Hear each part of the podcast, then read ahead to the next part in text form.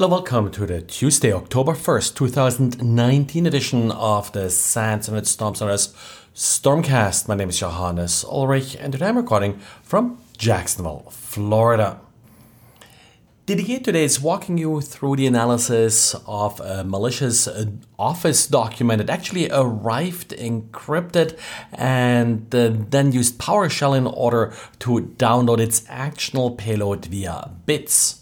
It's a little bit of follow up uh, to a diary that uh, Didier posted this weekend. And uh, what was sort of interesting about this sample initially was that the password mentioned in the email actually turned out to be wrong.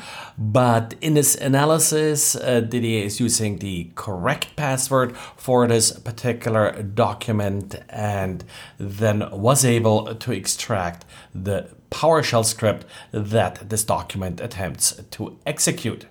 Now, the use of uh, bits is nothing new. Bits stands for the Background Intelligent Transfer Service. Uh, that's, well, uh, sort of the closest thing to wget and curl that you find on a Windows system. And the nice part about it is uh, that it's a standard systems component used to download updates. So wouldn't be all that unusual to see bits with its fairly characteristic user agent reaching out outbound. Now, sometimes I see people saying that, hey, bits is only really used uh, by Microsoft, so you can look that it doesn't reach out to any non Microsoft IP addresses. Not really true. I have also seen uh, bits being used by other legitimate software to download updates.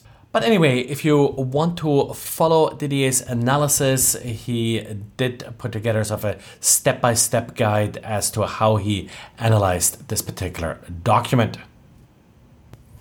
And the Exim mail server is the gift that keeps on giving for the bad guys. Yet another vulnerability in the Exim mail server, yet another remote code execution issue. In this case, it's actually fairly trivial overall. It's a buffer overflow in the EHLO command. Whenever a client connects to a mail server, it will send the EHLO command, typically followed by its hostname. In this case, if you send too many characters, as a hostname with the EHLO command, well, you have a heap-based buffer overflow. Not 100% sure how well the remote code execution is exploitable, but certainly a trivial denial of service vulnerability.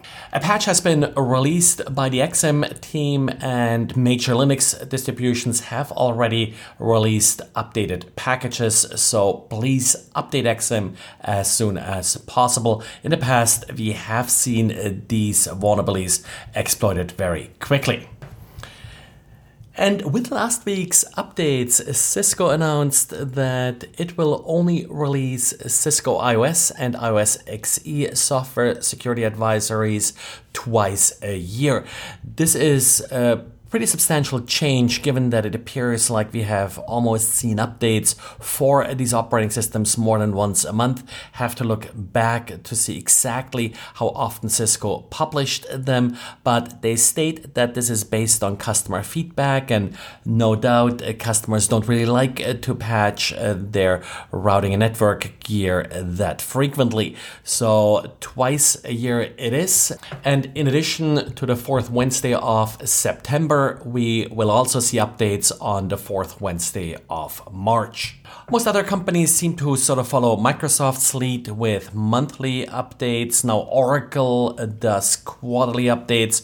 not really sure if any other sort of major uh, software or hardware vendor does uh, semi annual updates. And Microsoft announced that in Windows Server 2019, it will become easier uh, to disable legacy TLS versions, where legacy means everything less than TLS 1.2. To support this, a simple GUI option was added that basically just uh, reads uh, disable legacy TLS in the TLS uh, configuration for your server, and that should take care of it. Well, and that's it for today. Thanks again for listening and talk to you again tomorrow. Bye.